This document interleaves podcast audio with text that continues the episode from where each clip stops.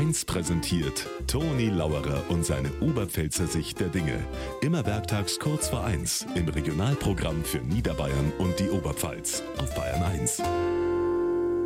Streik bei der Bahn im Fernverkehr, Streik bei der Bahn im Nahverkehr, Streik auf die Flughäfen, Streik bei den Ärzten, Streik bei den Apotheken. Ganz ehrlich, das alles hat mich persönlich nicht einmal tangiert. Und gestern kriege ich zwei Briefe. Einen vom Finanzamt, Steuernachzahlung. Und einen vom Polizeiverwaltungsamt, blitzt haben sie mich. Mit der Post sind die Briefe gekommen. Die Postboten könnten ruhig auch einmal streiken.